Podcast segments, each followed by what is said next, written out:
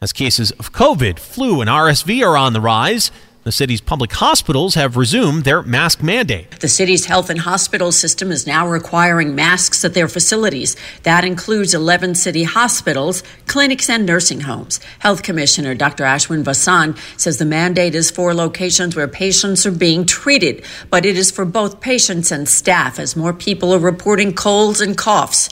And the number of people being treated is on the rise, but the facilities are handling the cases.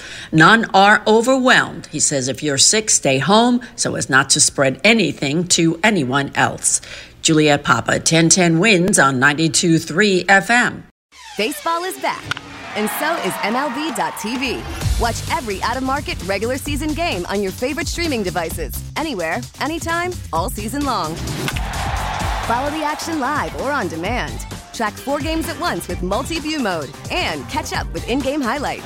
Plus, original programs, minor league broadcasts, and local pre and post game shows. Go to MLB.tv to start your free trial today. Blackout and other restrictions apply. Major League Baseball trademarks used with permission.